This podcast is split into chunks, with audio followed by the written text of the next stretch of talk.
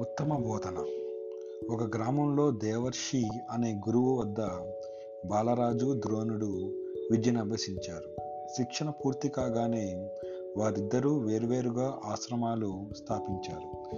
బాలరాజు తన శిష్యులకు శాస్త్రం బోధించి నేర్పించేవాడు. వాళ్ళ సమయం వృధా కాకుండా తన సమక్షంలోనే చదివించేవాడు.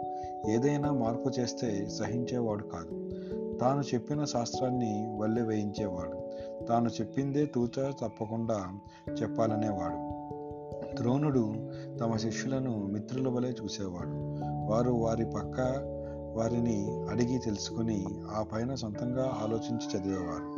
ఆ సంవత్సరం రాజస్థానంలో విద్య సభలు విద్యా సభలు జరిగాయి. బాలరాజు శిష్యులు శాస్త్రాన్ని పొల్లుపోకుండా చెప్పి అందరి మెప్పు పొందారు. ద్రోణుడు శిష్యులు శాస్త్రాలలో ఉండే రహస్యాలు అనుపానులు అన్నీ చెప్పి లోపాలు ఎత్తి చూపారు సవర్ణలు కూడా సూచించారు. రాజు వారి ప్రతిభకు ఆశ్చర్యపోయారు.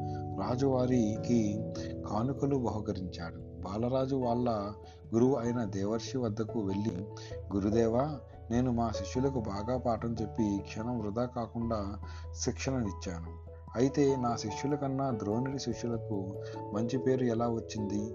సెలవియ్యండి అని అడిగాడు. దానికి దేవర్షి చిరునవ్వు నవ్వాడు. వస్సా బాలరాజా నీవు శిష్యులకు బాగా బోధించావు. కనడం లేదు. కానీ వాళ్ళ ఊహాశక్తికి అవసరం ఇవ్వలేదు. వాళ్ళ ఊహాశక్తికి అవకాశం ఇవ్వలేదు. కాబట్టి చిలుక పలుకుల్లా నీవు బోధించిందే వాళ్ళు అభ్యసించారు. అలా కాక ద్రోణుడు తాను బోధించి ఆ తర్వాత వాళ్ళకు స్వేచ్ఛనిచ్చాడు. వాళ్ళు ఆలోచించి అవగాహన చేసుకున్నారు.